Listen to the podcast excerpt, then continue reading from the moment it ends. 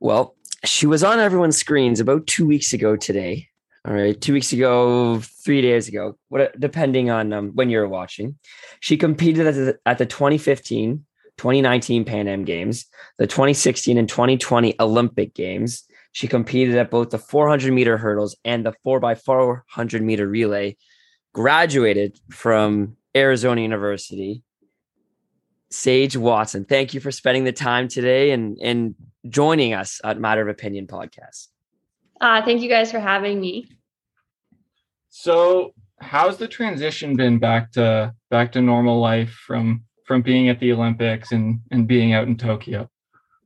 Yeah, it's definitely um, a big transition because uh, I'm actually back training. I have a competition this weekend, so not too much has tra- changed with that. But going from the hype of the Olympics, the excitement of the Olympics, you know, living in a village with thousands of other athletes and eating at the dining hall every day. It's definitely been a transition. And I've actually forgotten my wallet quite a few times being back because you don't need a wallet when you're living in the village. You know, you just go and get your food whenever you want. It's open 24 7. So, you know, back to cooking my own food, doing my own laundry kind of life right now. so, a change for sure. But, um, it's been nice to be able to look back and reflect and have that time to look back at the games is that normal for track athletes to just stay like in season and just jump into competition as soon as they're done the Olympics? Because I feel like most athletes would kind of like hang low a little bit, like go back, see the family, like have a whole bunch of cheat meals and kind of just enjoy life for a little bit after that. Yeah, this Olympics, usually the games are, you know, at the end of August, and these Olympics were at the beginning of August, end of July. And the track and field season usually goes to the end of August, beginning of September.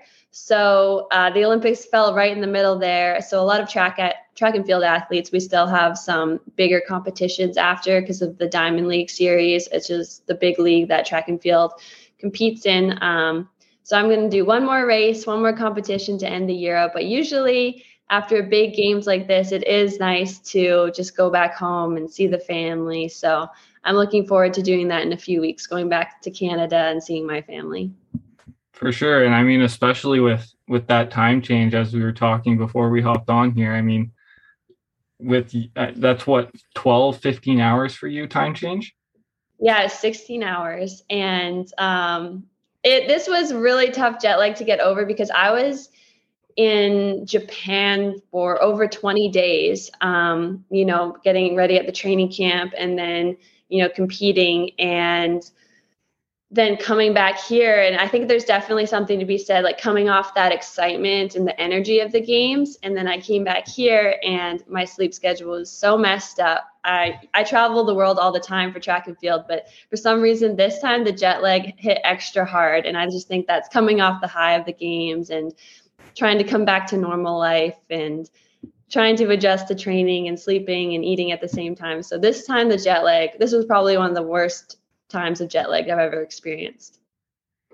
And with you being there for 20 days, I feel like that was probably one of the more extended stays at the Olympics because were the restrictions you could get there five days before and then you had to be out two days after you were done? Yeah. So we did the training camp, we did it in um, um, Gifu, which is um, a little bit north of Tokyo. And we were there. I was only there for, I think, three or four days. Um, and a lot of athletes were there for a week. But yes, you can only enter the village five days before your competition. So I got there five days before my first round of the 400 hurdles. But um, I'm kind of lucky because I was also running the 4x4, and the women's 4x4 relay went to the last day of track and field. So I competed on not the first day, but the second day track and field started all the way to the last day. And that was just a long period to be competing and getting ready to race. So I was very fortunate that I competed on the last day because the athletes who only competed on the second last day and the last day were the ones who got to go to the closing ceremonies because of that um, 48 hour rule that we had to follow. So I was really happy I competed on the last day, even though it was a long week of competing, um, just so I could experience the closing ceremonies. That that gap that you said between the the very first day of competing and the last is that something you like do you wish it was closer? What's kind of your just personal preference Well, I started competing on the second day, um, and then I had a day off, and then I had my second round of my 400 hurdles, and then I had two days off, and then we had the heats of the 4x4, and then a day off, and then the finals of the 4x4. So there are some periods of time where I just was, you know, got to relax and just get ready to race again. But it definitely extended that whole week, and I think that's what made me so tired from the Olympics was a day on, a day off, a day on. You know, it wasn't like it got it was over quickly. It just lasted a really long time. Uh, but I was kind of grateful I got those days off because that's when I truly got to, you know, see the village and um, hang out with some teammates and just kind of embrace the Olympic experience. Because when you're competing, you don't really get to bra- embrace the experience of the Olympics because you're so focused on what you're doing. That time just kind of flies by. And so obviously now you're a you're a two Olympic veteran. Um, mm-hmm. Taking the uh, if you can taking the pandemic out of it, sort of what was the comparison between the the two experiences you had? Yeah, I think there's a big difference um, when it came to Rio and Japan. Rio was a little bit less organized um, then Japan, uh, I know, but the Japanese like culture, they're very organized, very on time, everything's scheduled.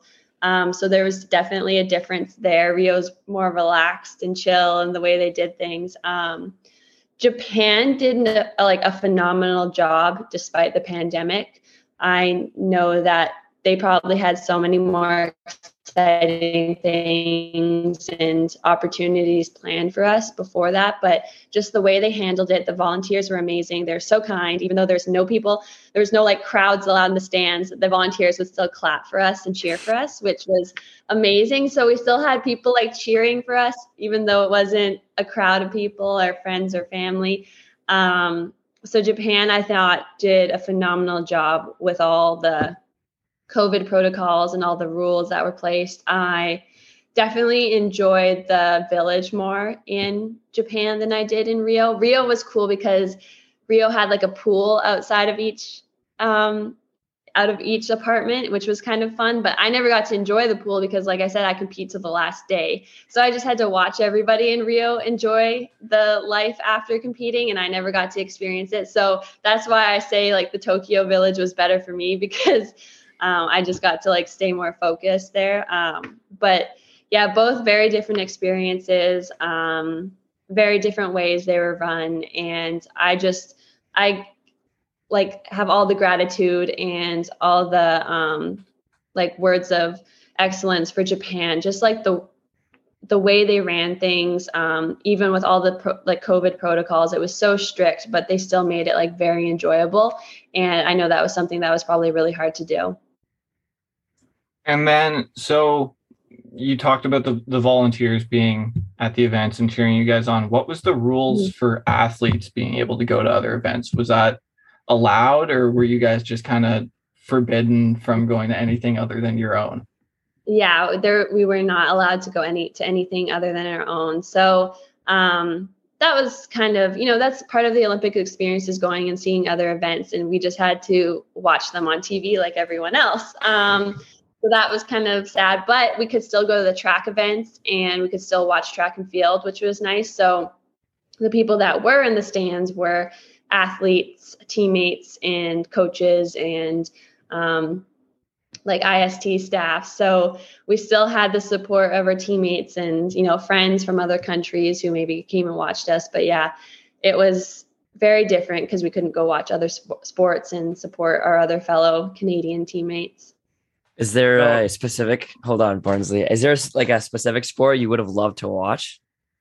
Um, I mean, any sport at the Olympics is like. oh come fun. on! Give us give us something good.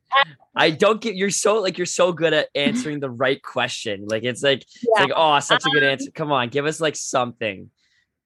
Um if you don't know, just you just you can cop out and just say, yeah, they're all great. Well, I really I think gym, gymnastics and trampoline. I've never gone to an event in person. I think that would have been really um, cool to watch. Definitely. Um, oh, I'm trying to think.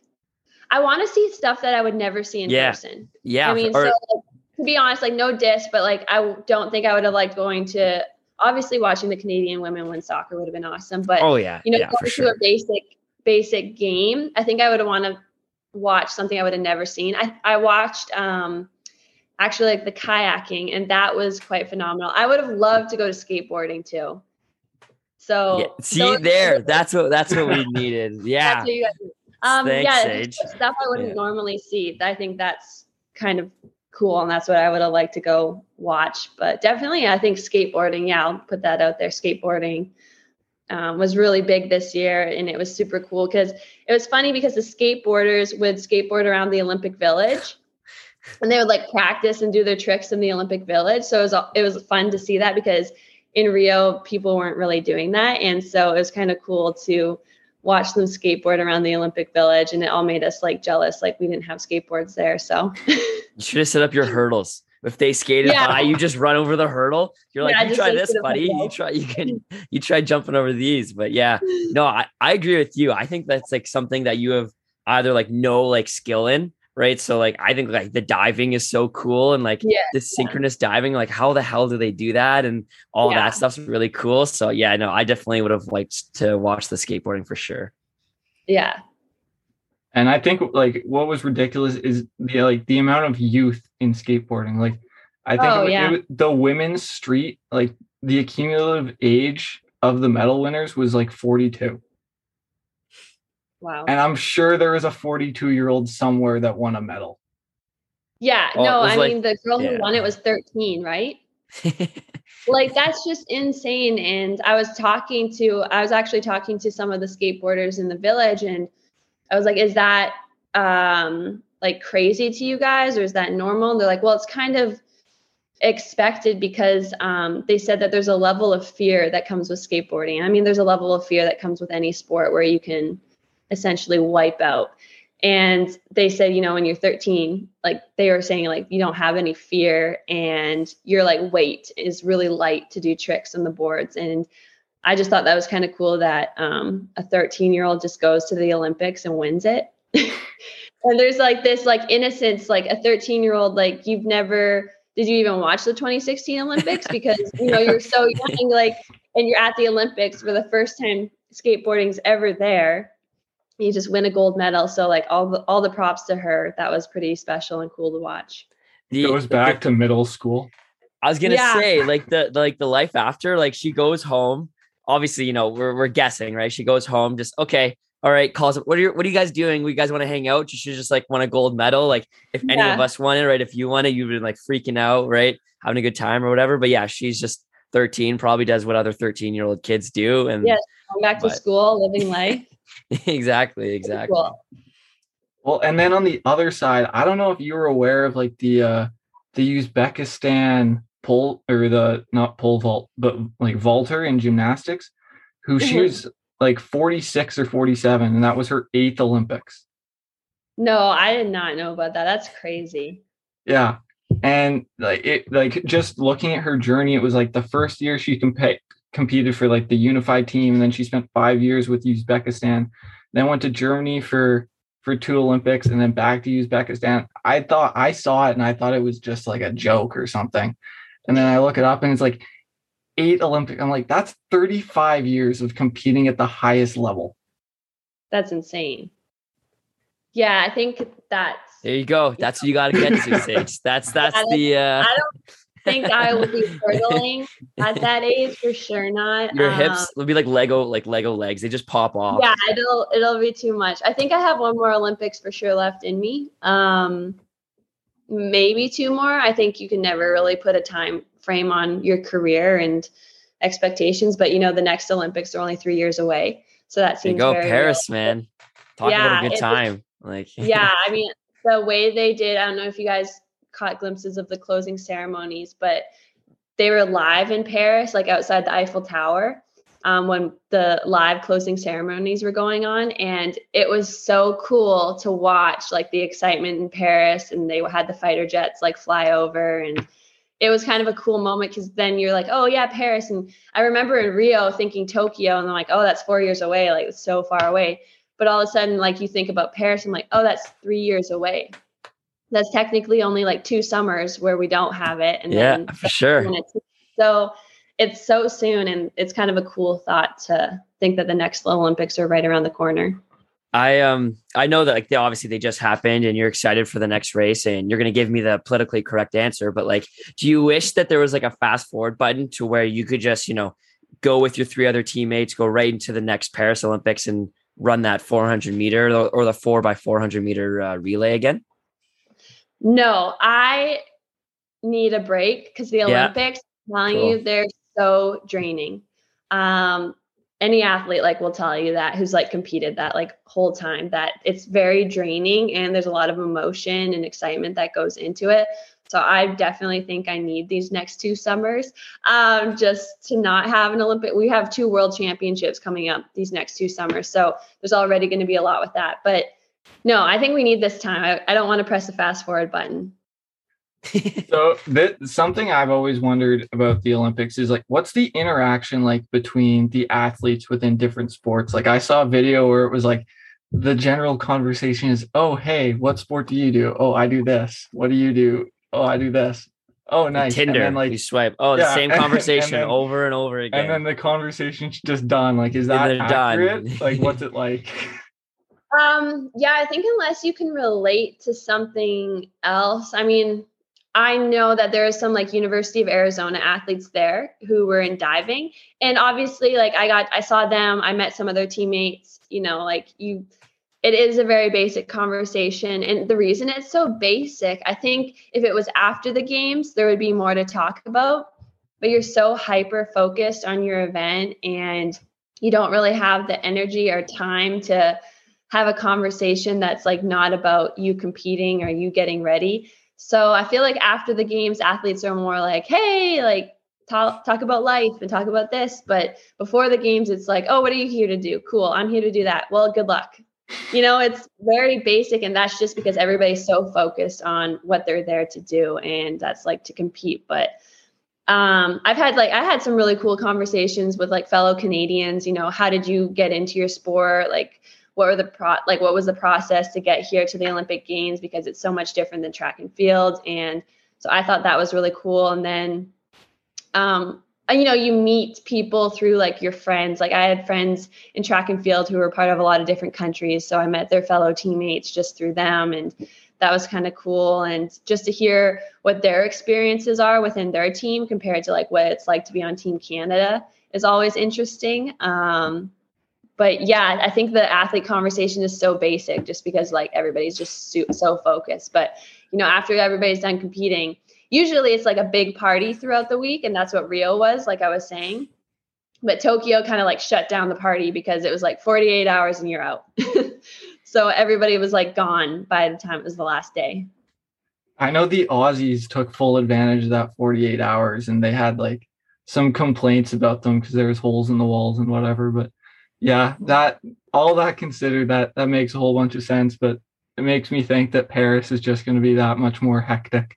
They're going to save everything that could have been used for for uh, Tokyo and just Paris, man, going to go hard. That'd be uh... yeah, I think I think so for sure. Or I, you know, I hope they don't keep that rule that you know because a lot of COVID rules have like gone into now. I hope they don't keep that rule because there is something to be said about, you know, like enjoying the whole Olympic experience. But I'm going to tell you this if you are an athlete competing on the last day, do you know how hard it is to be roommates and see your teammates partying up and yeah. like living and they're being loud and it's like a giant party in the village. So it's, it was nice to like not have that while I was getting ready to compete. But at the same time, you know, you kind of like when you look back at the whole experience, you're like, oh, it was so different. I kind of missed that. But when you're getting ready and it's like 1 a.m.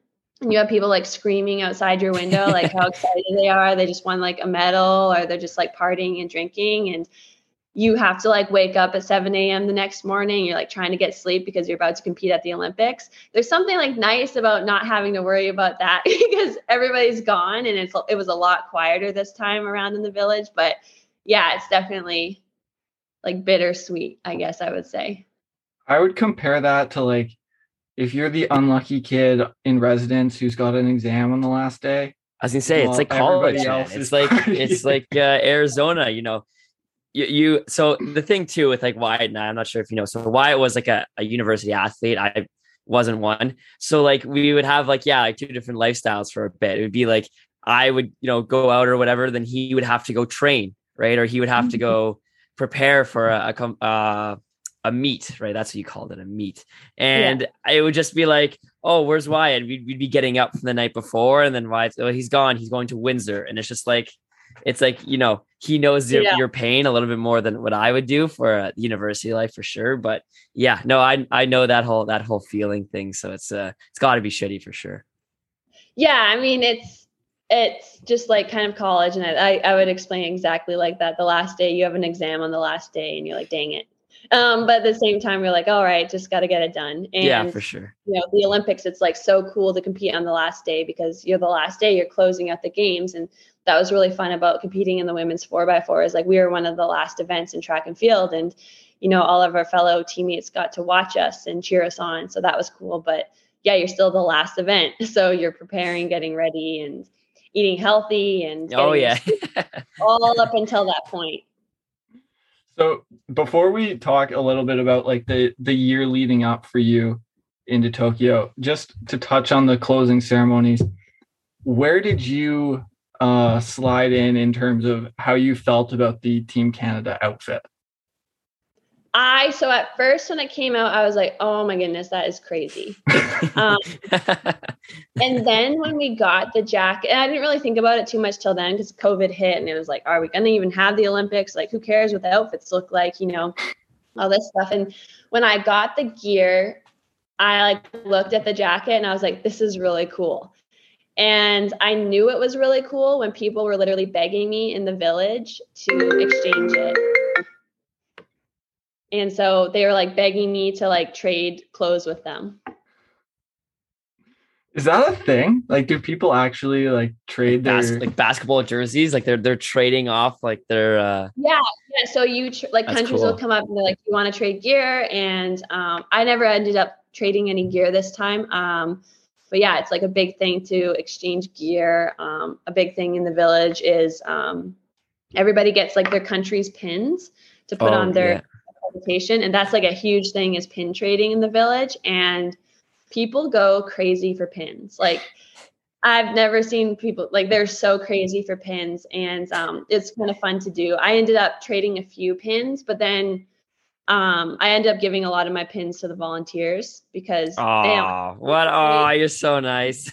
well, they, I'm telling you, like they were the nicest people ever. Like you guys, I know you guys would have given your pins to the volunteers because they were so nice and so supportive, and they're volunteering and they have to put up with so much, to be honest, like crap from what's going on in the COVID protocols and you know they have to take their job very seriously but at the same time they're trying to make it fun for us. So they had a really tough job. And so i thought just give them the pins as a thank you for what they were doing for us. So I, w- so I want to go kind. back to the yeah that's pretty good. Back to the outfit. Did you try at all to try and put in a, like a cow, cowboy hat at all in that uh that uniform? Or i know you're, no, you're pretty I, big on that which is pretty cool. Yeah. so i yeah, thought maybe you would try and sneak it in or something but yeah, I never brought um, my cowboy hat. You know, when you're packing for the Olympics, you know you're going to get so many suitcases of stuff there. And I don't. Do you guys know who Ryan Crouser is? He's um he's a big pole vault. Or sorry, pole vault. He's a big shot putter for the yeah. USA and he wears a cowboy hat and he actually brought his cowboy hat there and he wore it and i was like oh that's awesome. But yeah to travel with a cowboy hat you got to like have a case for it or you got either got to wear it the whole time you have to have a case for it. And I, I was considering bringing it and i was like you know what? I just don't think so. And team canada believe it or not they're very strict on what you wear at the closing ceremonies. Like you can't show any brands or anything else. They're very strict on like what they want you to wear because like our sponsor Hudson Bay and the sponsor Under Armour like they paid for us to wear those shoes and they paid you know big money and stuff for us to wear those outfits. So there's no changing the outfits for the closing and opening ceremonies. Sage, could you imagine if you bring in like a straw Coors Light cowboy hat and you're just in the background and they're just like zooming in on you? You get a call the next day, it's Under Armour. They're like, "What were you doing?" Yeah, you imagine? oh man. I mean, everybody thinks it's funny to do that until you get like the fine. Yeah, Yeah. yeah, yeah. I bet it's huge. Yeah.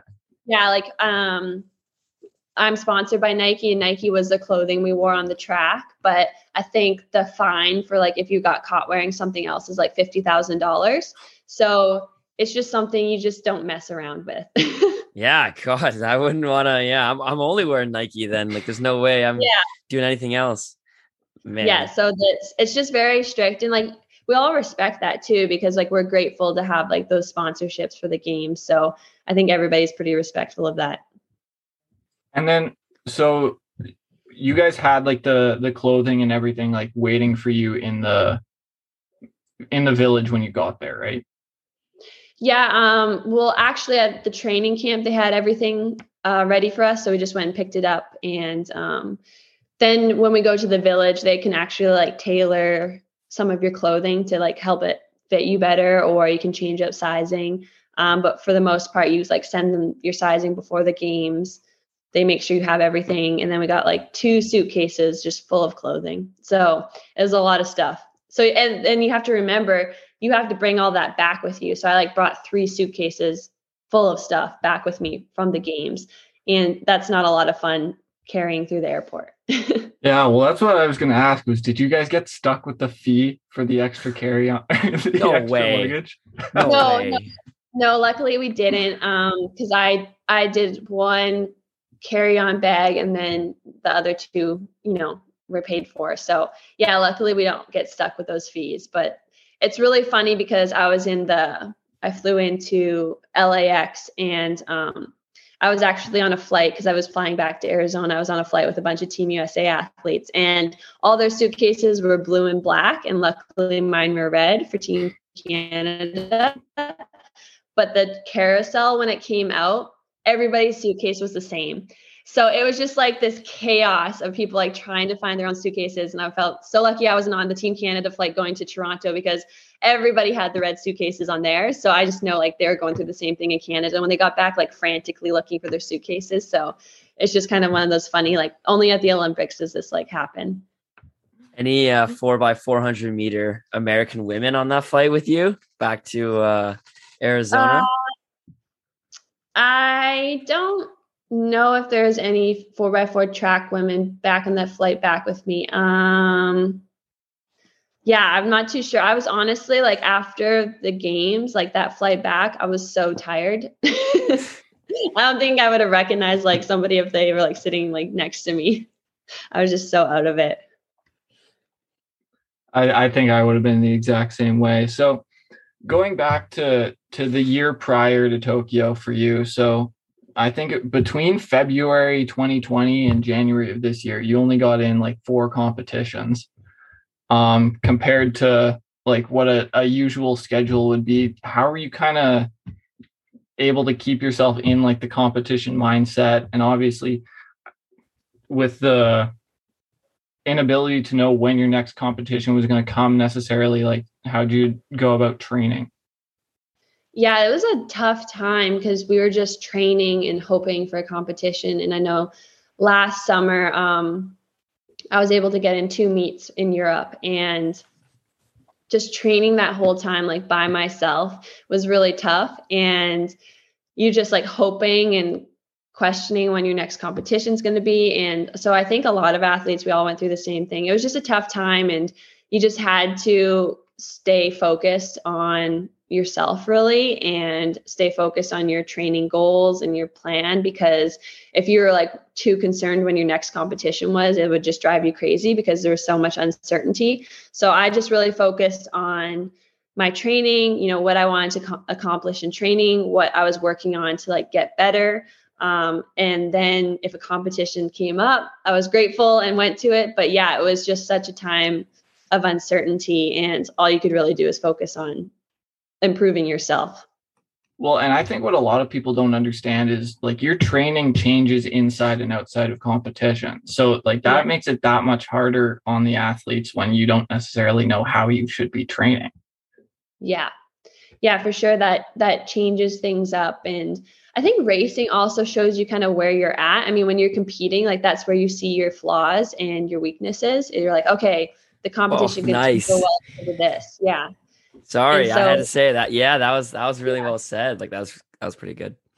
Yeah, no, I mean that's you know, we always want to compete at our best, but we learn the most when we're in competition and when we fail or when we make mistakes and and that's what you take to training with you and to practice with you to work on and improve on so without those races you kind of were like i hope i'm working on the right stuff I'm hope i'm you know improving my strengths and you don't really have those tests um, to see where you're at so yeah this year i i kind of i didn't have like the best year going into the olympics and um I've I've had I've had a lot of reasons why, but I think you know one of the reasons was um, just like not being able to test myself enough the year before and not getting the ample amount of opportunities I would have liked to test myself this year um, leading up to the game. So yeah, there's definitely it was a lot of you know obstacles we had to overcome going into these games, but the thing is everybody had to go through the same thing, you know, so it was we're all kind of on an even playing field there. Was there anything like in particular that kind of helped you to cope with not being able to compete? Um, you know, the best thing that ever happened during COVID is I actually got to go home and spend time with my family in Canada. And that's something I would have never got really in my athletic career was almost five months at home. And that was something that I'm extremely grateful for. And that really helped me cope like having my family support and just being able to spend like good quality time with them is what made you know that time of not being able to compete and not being able to train i truly wanted to train um, kind of worth it so yeah just having the family support that's like something out of a movie like a athlete isn't able to compete they go home for five months you know, hallmark out, like yeah. hallmark movie it was like a pandemic Hallmark movie, maybe. Yeah, exactly. yeah. Sure. So, um, while you were in college and university, you com- you were able to compete internationally and at the Olympics. How hard was it to like juggle academics, being a world class athlete, and having a, a social life? Because let's say that the two schools you went to were very social schools. Mm-hmm. Yeah, um, there. That's like the hardest balance ever, and any student athlete will like tell you that. Um, I think for me, like once I learned to, I mean, it took a lot of years to finally like be able to balance my schedule, but once I learned what my priorities were and like what my goals were truly to get out of college and what I wanted to accomplish, that just made it that much easier to prioritize things. Um, and yeah, I didn't go to a lot of college parties. I, you know, not saying that I didn't go to any, but I definitely didn't go to as many college parties as I probably would have wanted to and liked to do. But um, what I got out of that was like, you know, I got to go to two amazing universities. I you know had some success in track and field in university and i had success in um, school and the programs i was in. So it's just all about what do you want out of college? And there's nothing wrong with wanting more of a social life if that's what you went to college for. There's nothing wrong with like look i want to come out of college and have the college experience and meet all these people because there's something to be said about going to college and like having a social life and making great connections and making great lifelong friends there's definitely something to be said about that. But you just have to go in and know what you want to accomplish and what you truly want to get out of your college experience. And I think once you figure that out, then you're like able to plan your kind of schedule and what you want to accomplish and what your goals are. And then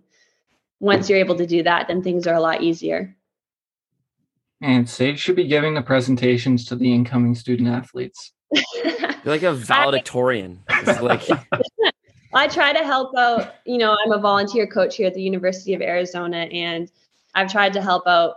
I've had these talks, you know, a lot of with the student athletes and um, trying to help them figure out like what they want. And it's like one of the hardest things is to go up to somebody and be like, look, like your life is like completely different from your teammates' life. Like, what do you want? Because what they want is not always what you want, and their accomplishments might not be your accomplishments. So you have to figure out like as an individual what you want and i think people get so caught up on looking at their teammates or looking at their friends and what they're accomplishing and that's not always the same thing that you should want or do want. Yeah sage it sounds like we uh, we all know your next profession is a track coach but yeah um i just i'm interested too to talk about kind of the the transfer from fsu to arizona u and you get uh, doing a little bit of research fsu just didn't really look like it was the greatest fit is that just fair to say as a as a whole and then um, AU was a bit of a better fit, or how would you describe the the two unis? Yeah, I mean, they. I love Florida State University. I had a great time there. Um, I was really close with my teammates there. Um, we had a, a, phenomenal team of like a lot of international athletes. Um, one of the main reasons I made the transfer is my coach actually left Florida State University. And I was kind of looking for a coach. And this is another time where I had to learn like what my goals were. And um, I knew 2016 was like that was the Olympic Games, and I was like, all right, I want to make the Olympic Games. How am I going to get there? And I need to find a coach who can help me get there. And that's when I started looking at other programs because I wasn't sure the program at Florida State um, that following year was going to get me to the Olympics. And so I just made like the it was a really hard decision and I did not want to leave Florida State and I definitely missed it. But I made the decision to transfer to the University of Arizona um, to be with my coach, um, Fred Harvey, um, to help me accomplish my dreams of getting to the Olympics. And, and I'm so happy that I did because I ended up, you know, having great success that year and making the Olympics in 2016. But yeah, it was not an easy decision to make. I think any athlete who transfers, you know, it's it's a tough decision. You lose some classes, which isn't fun, so I had to retake some classes, and you lose some friends, and I really missed my teammates and um, everything. But I think it was the right decision for me at the time. So the the Arizona coach, what made him so so good? Um, yeah, Coach Harvey he's just a very like caring knowledgeable man. Um, the one thing that i really like about him and how he runs his program he he cares about the people first and then like your athletic ability second. And i think that's something really big to have as a coach. You just know that your coach like genuinely cares about you. And i think when you feel that um, in a program that like you're cared about as a person you're more likely to have success as an athlete and so that's just something that I really felt here at the University of Arizona. It was like I was valued as Sage, and then I was valued as all right, what points can I score for the team and what can I accomplish? So that was just a big difference um, from here than Florida State. That's that's unique because I think uh, the thing with a lot of the U- of U.S. schools is the athletes are just kind of seen as they're there to kind of help generate some revenue um, rather than being seen as like the the person they are and the individual they are. Yeah yeah i think and the you know it's hard because if you're looking at somebody just to come in and score points for your school or you know to have more success on your team you know you want to make sure like they're good people good genuine people who want to the program to do well and then you want to make sure you know we're student athletes and that's something that I think we're going to see a lot different now with the new NCAA rules. Is like you're a student first. You're a student here at the University of like, or I'm a student here at the University of Arizona, and then I'm an athlete second. And um, you know, with this new paying the athletes thing, that's going to be something really tough that the NCAA is going to have to navigate because I think there's a total new era of student athletes about to come out. So that's what I wanted to ask you about next was like first of all your opinions on the the new rules and how you think it it would have potentially changed your experience as a as an athlete? Um yeah i think that you know obviously like i don't know of what sponsorships i would have or could have gotten because that's still so new. Um i think one of the great things about going to college is that like where everybody's kind of on this like level playing field and you're not you're getting the exact same thing like your teammates are getting. I know scholarships can be different, but you're kind of you're all like broke college students. And now what's going to start happening is there's going to be some students who are making like hundreds of thousands. I mean, Alabama players already making like over a million dollars. So then stupid man. yeah, it's just good for crazy. him though. Get your bag, I mean, but still, yeah. you know, I think that I think we could have done it in a different way. I think the athletes should profit, but they shouldn't get their money till once they leave the university. Because I think what you're going to start seeing here is, um, you know, jealousy on teams. Um, your teammates making more money than you are, and it's stuff that you shouldn't have to worry about till you're like a pro athlete. And so we have 18 year olds coming into school making millions of dollars. All right, what is that 18 year old going to do with millions of dollars right? They're going to throw parties they're going to have fun they're not really going to care about school. Like how can you care about school when you're making millions of dollars? Yeah they're and, student athletes you know they're, they're not athlete right? students so. Yeah and i'm not saying that they won't necessarily care like you can never you never know how somebody's going to take it but from what i've seen in my experiences in college if you give some of these athletes hundreds or even if you give them $10000 they're going to go throw a big party and the focus will not be on the games or not be on the competitions or not be on schools. It'll be on you know the social life um, the appearance um, all the things that come with you know making a huge influx of money you know when you're not basically ready to make that amount of money. You don't have enough a life experience to you know financially handle that amount of money my hope was kind of that with that comes like some NCAA mandated like finance courses or something. I just uh, I that I don't think that's realistic at all though. Like no, that's not going to happen. University of Arizona, we've actually done something really cool. Um, the business school is actually going to be helping student athletes with these sponsorships and be guiding them kind of through it. So I think if schools start handle like the business school comes in and they're like, hey, um, we're going to help be kind of like your manager like we're going to help you with the money. We're going to give you some options for like investing your money um, you know what you can do with your money what these negotiations should look like. So i think that's a really big thing that university of arizona is doing is having the business school involved. And i think if other universities start doing that we could see something really great. Um, do i think that's going to happen everywhere? No.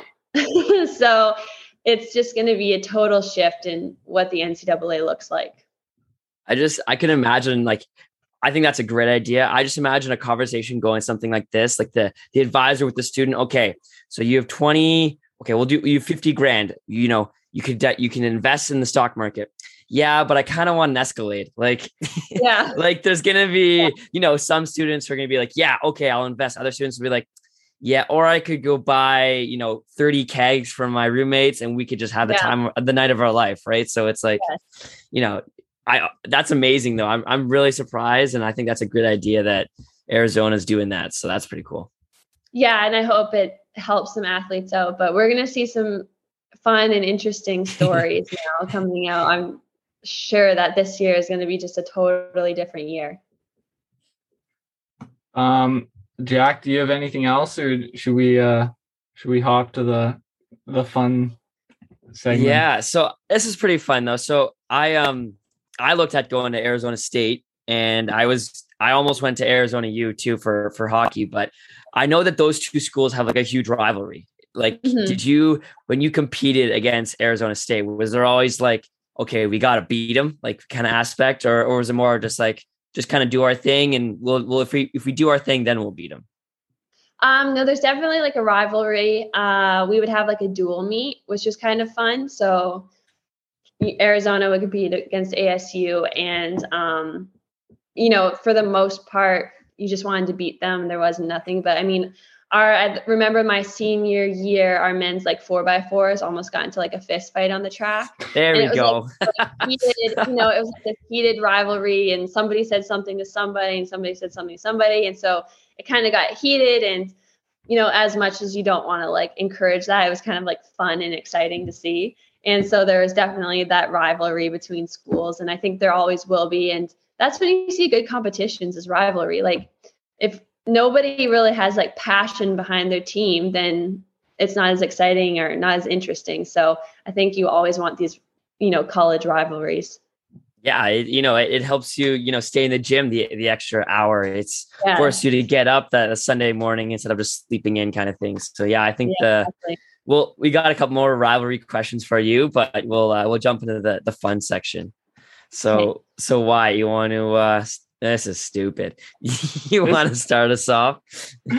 this is like these are straight from the the whack world of the internet and like Yeah. the two the two like some of the debates that are going on um where do you stand on the whole is water wet debate or have you even come across it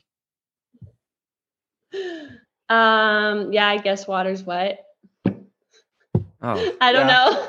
That's that's. I mean, I'm gonna say yeah. so Yeah. are fish dry when they're in the ocean? No, the fish are wet. Then you said when they're in the ocean. Is that how that? Yeah. Is that they're They- connected? they- the fish dries off when you pull it out of the ocean and there's no All more right, water on it. All right, all right. okay I'm- Next I'm question. thankful This that is- that this one gets better. very long This one gets better. Oh my yeah thi- god. this one is is by far dumber um is cereal a soup No. oh, is a hot I dog a know. sandwich?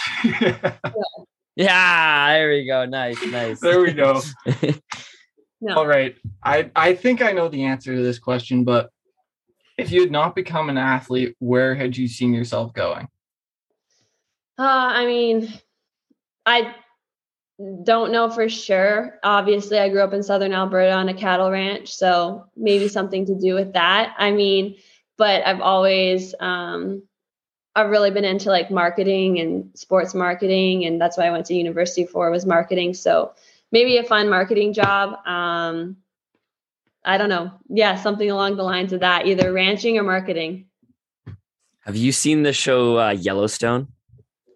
No, I haven't. Oh, you need to watch this show. It's uh, I know. I know. know Everybody it? says You know of it? watch it, but it's like if you watch a hockey movie and like you watch some of the plays or the stuff that goes on, you're like, that doesn't Yep. actually or or you're watching it, you're like that. No one would make that decision, or you know, they wouldn't do it that exactly. way.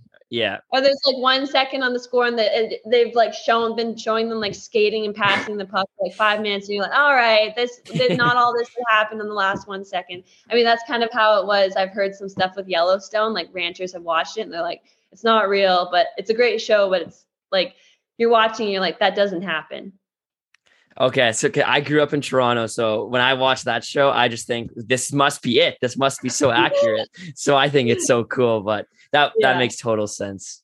yeah When you when you were competing at either FSU or Arizona, did you ever have like a collegiate rival, um more of an like an athlete rather than like an actual school?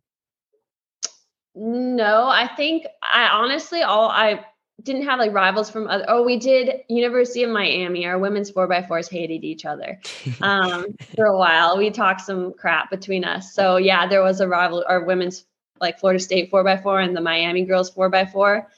There was some smack talk between us. So I guess What was-. What was your line? What would you tell them? We can edit this out if you if, if it's Oh. really that bad. Yeah, you No, can or you can even- say I don't even know what they would uh we would say. Like I can't even remember. I think you know, I did um say a swear word like to a girl after one race because she like pushed me off the track. It was like an indoor race. And um I like cussed at her and I was so like I got in trouble. Like I was a freshman too. Like I was just really my coach scooped me up and he's like, You can't do that. And I was like fired up and mad, but that's probably like the only thing from my college days. Oh man, yeah, man. She's like, coach, she deserved it. All right, I won't. I won't tell you what I did when I played hockey because I got uh, suspended a couple times. But uh, Oh That's yeah, pretty good. a totally different thing. You're like allowed to say stuff. but, like, it's It's almost encouraged. encouraged. Yeah, Yeah. it's absolutely encouraged. like, just like have you guys watched like Letterkenny? Yeah, a little bit, a little bit. Yeah, Yeah, like the chirping in there is just it's, pretty so good. funny. One of the few hockey related TV shows that's actually somewhat accurate. Yeah, yeah, I would I would say so. I mean, they make fun of hockey players and the chirps, but it's pretty hilarious. So you've been to two villages now. Is there something the villages are just missing, and you're surprised that they haven't added yet, Um, missing.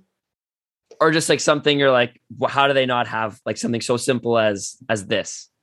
Well, you know what sucked about this village is we didn't have a McDonald's. So Whoa. in Rio, we had a McDonald's and everything was free. Um, but Aren't they this one of like the major sponsors? yeah, they They didn't used- sponsor the Olympics Yeah. Yeah, oh man. Stay hot, Yeah. Mickey D's. Yeah, they they fell off the wagon here, so um, they're they weren't a sponsor in uh, 2020. So that's what I thought was missing. Maybe like another sponsor could have hopped in, like I don't know, Chipotle. That would have been cool. Oh, Chipotle's Oh good. man. Chipotle's solid. Um, so yeah, Yeah, so like you're Chipotle in the would have been awesome. oh, they would have run out of meat so quickly. Oh yeah. It'd be gone. Um, so you know, looking into you, you enjoy cooking. What's uh, you know, what's your favorite like cheat meal that you can make? like a cheat meal um i don't like i know people say like cheat meals like i don't Oh count God. anything as like a cheat meal Okay, so you're always eating healthy.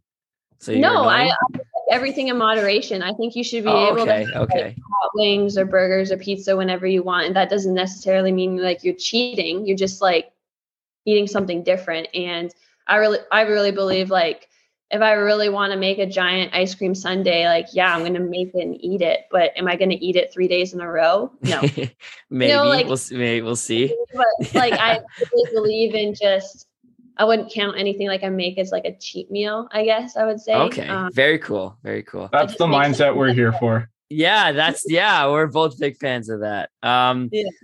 last question for me. Is there is there anyone that any friend that you have that you think would be great for uh, a guest on on the podcast?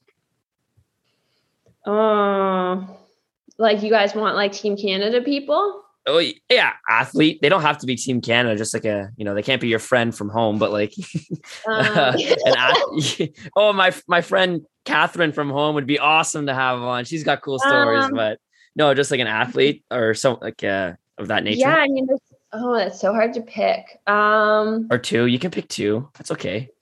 I mean, like anybody like Maddie Price, like on our women's four by four, like Alicia Brown on our women's four by four. Um, you know, that those girls are really great and like super fun. And um, um, yeah, I'm trying to think like who.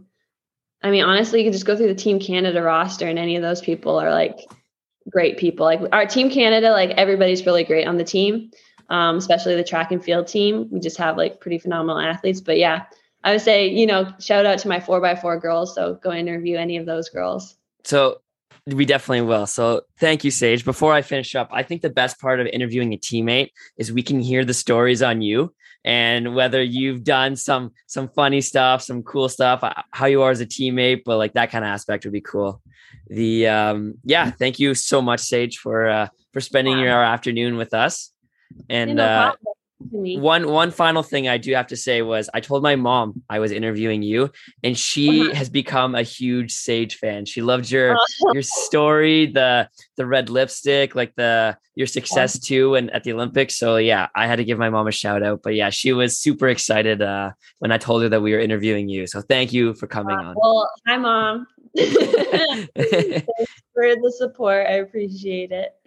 All right, awesome, Sage. Have a great day. Have a great mood. Now, hey, now you're part of the Moo Crew, so Yeah. add that through- to the resume.